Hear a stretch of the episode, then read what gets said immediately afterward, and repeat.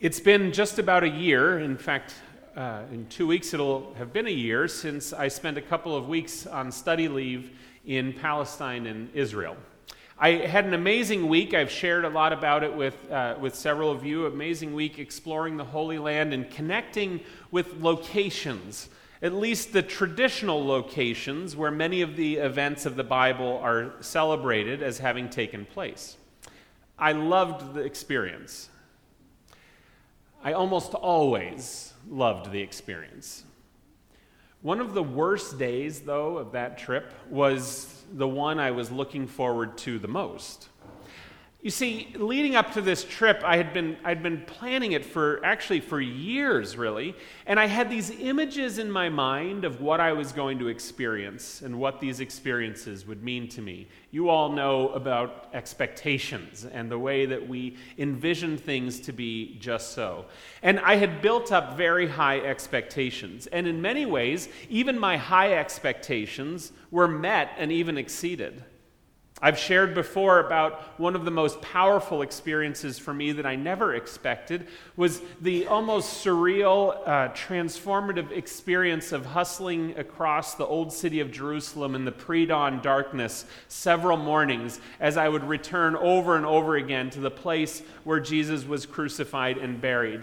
And I absolutely was thrilled those mornings to wake up so early, earlier than I would ever wake up on my own normally. And I think part of it was the fact that I was sleeping and staying just five minutes, a five minute walk from this sacred place, and it made sleep almost impossible as I continually was filled with this overwhelming gravity of the location and the place. I wasn't expecting it. I wasn't expecting the old city of Jerusalem to be that powerful for me, even though many of those places that are there have been rebuilt multiple times over the centuries. Consistently, it was a place where my faith was nourished, my soul refreshed, my mind challenged, my heart warmed. About two thirds of the way through the trip, we left and went some 90 miles north to the Sea of Galilee. And this is where much of Jesus' ministry took place. In our scripture lesson last week, this is where Jesus called his first disciples. It's where Jesus started his ministry after spending time in the desert right after he's baptized. So Jesus is baptized. The text says he goes into the desert, and then some 90 miles north is where he comes out of the desert at the Sea of Galilee. It's where he meets those first fishermen. And then it's the place where, where Jesus conducts most of his teaching ministry. Most of his teaching ministry and the miracles take place all around the Sea of Galilee. This quick chapter of my trip was one of stark comparison. And the full day I spent there was a day of roller coaster emotions for me.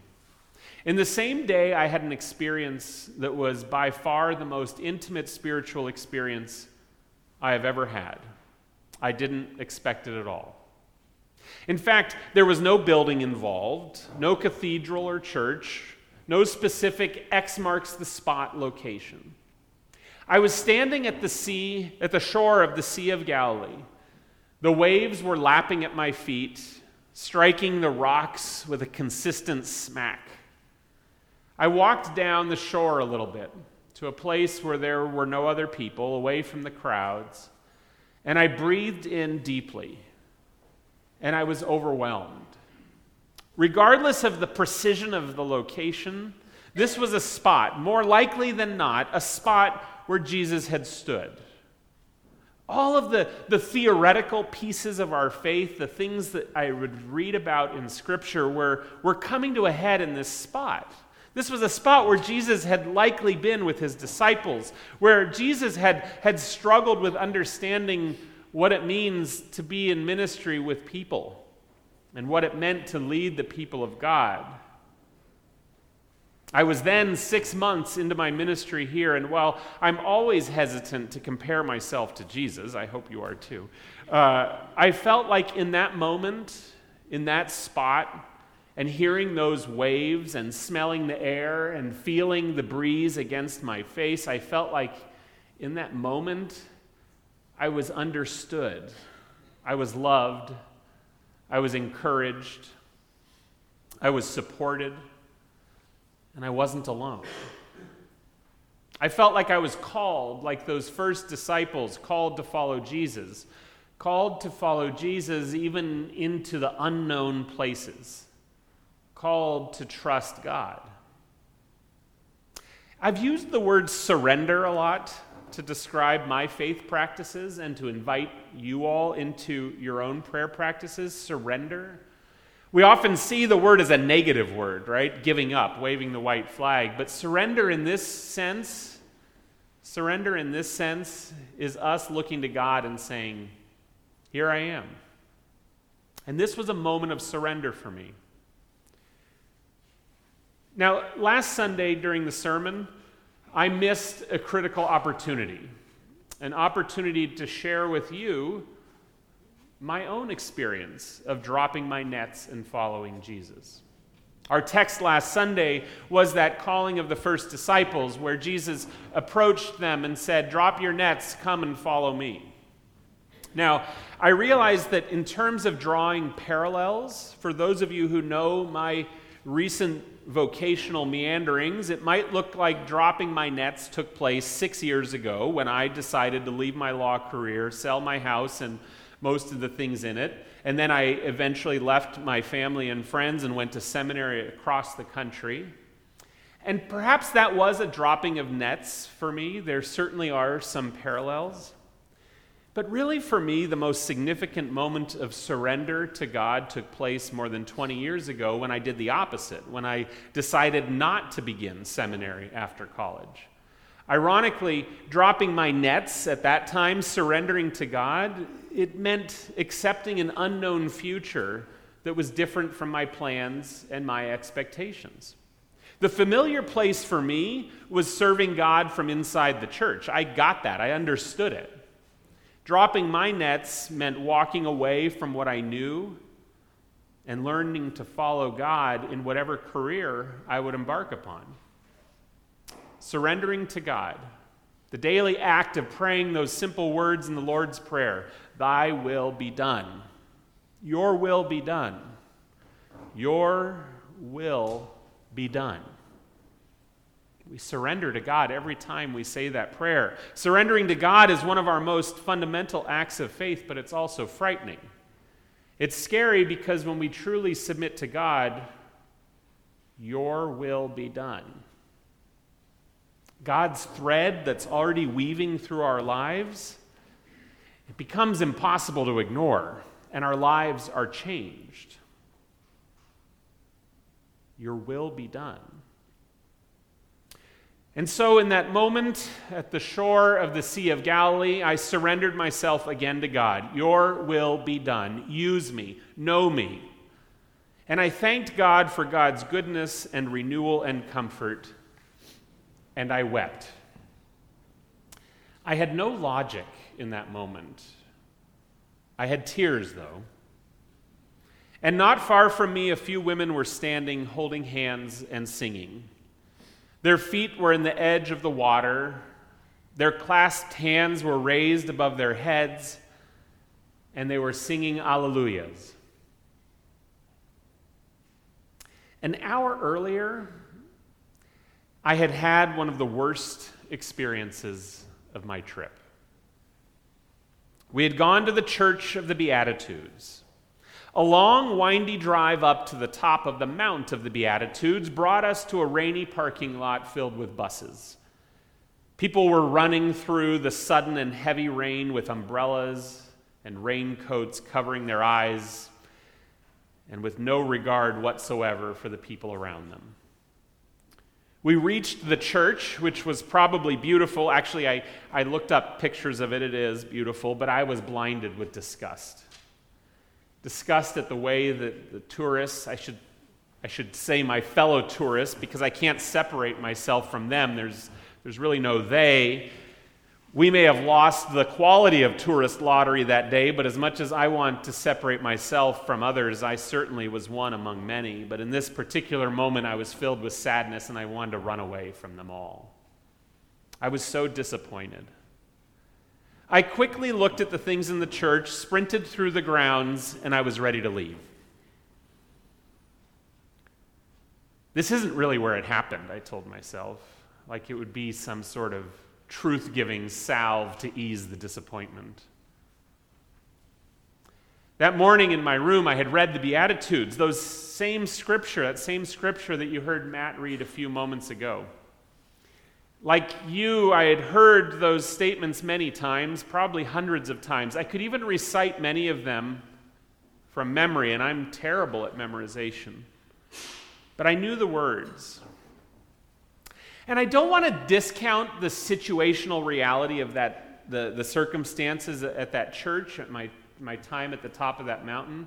But there's, there's a part of me that wondered when we were driving down the mountain whether my discomfort had less to do with the people on the mountain and more to do with the words that Jesus spoke there or somewhere near there.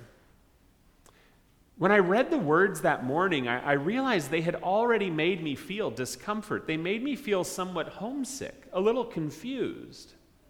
In fact, I wonder if my bitterness and frustration directed at those people at the top of that mountain had more to do with my shock at the words of Christ. Words that were intended for them and for me and for you and for everyone. The words of the Beatitudes look comfortable, but they're not. They're not comfortable news for those of us who have the relative power in the world. Jesus is speaking good news to the poor, the hungry, the persecuted, the people at the bottom, the ones who have suffered and who know suffering so well. These are the ones that Jesus is saying will inherit the kingdom.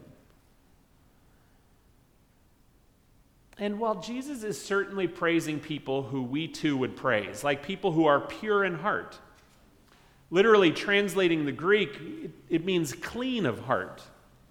And, and this meant clean as in ritually clean or morally clean, but, but really in this usage, it meant something more like pure in motive. Someone who isn't acting out of excessive self interest and whose inner and outer life correspond. Basically, a person of integrity. We'd praise that person too today. As one writer puts it, if Jesus were to say today, Blessed is the person of integrity, he would probably get a hearty round of applause. That same theologian, James Martin, writes this Other lines might be met by stony silence. Even when we distinguish between groups promised consolation or justice, like the poor, the hungry, the mourners, and groups praised for their behavior, the pure in heart, peacemakers, those who hunger for justice and righteousness, Jesus' words disturb. Because many of those singled out by Jesus for praise are sneered at today. When I read Martin's words later that night in my hotel room beside the Sea of Galilee, still hearing the lapping of the waves outside my window through the still night air, I was convicted. The Jesus I follow, the one who had a grip on my life, the one who had walked at the seashore and who had made the divine presence known to me a few hours earlier in the sea air and in the singing of strangers and in the smells and the sights and the sounds the God I follow is a God who specifically calls people blessed. People who I am called to call blessed. People who I may not know how to bless. This, my friends, is what following Jesus is like. The discomfort of following Jesus is the discomfort of realizing that Jesus loves people, people we may not know how to love. Jesus loves people who we might even think of as lazy, cowardly, foolish, gullible, people we might think of as weak, as losers. Jesus calls them blessed. But you see, my friends, the good news of the gospel, the, the great news of the gospel is that we, you and I, we are among those losers that Jesus calls blessed. You are blessed. You are called blessed by Jesus. And Christ's kingdom is yours. I like to tell people that I took the photo that's on the cover of the bulletin somewhere near where Jesus might have gathered people for the Sermon on the Mount, where he shared the Beatitudes. I took it the next morning after that day in Galilee. After a fitful night of sleep, we were leaving to head back to Jerusalem. I had our driver pull over so I could take the photo. In that moment, I got out of the car and I was looking at the green hills, reflecting on my struggle from the day before. And I heard those words from Matthew 5 again as though Jesus was looking at me in the eyes and Jesus was calling me blessed.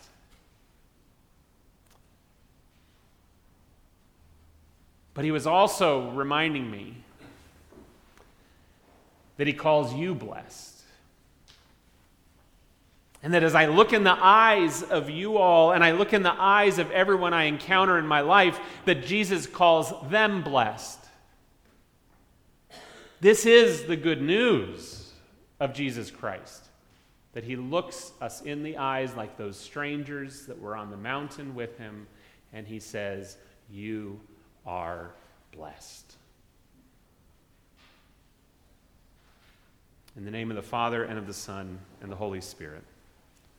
Amen.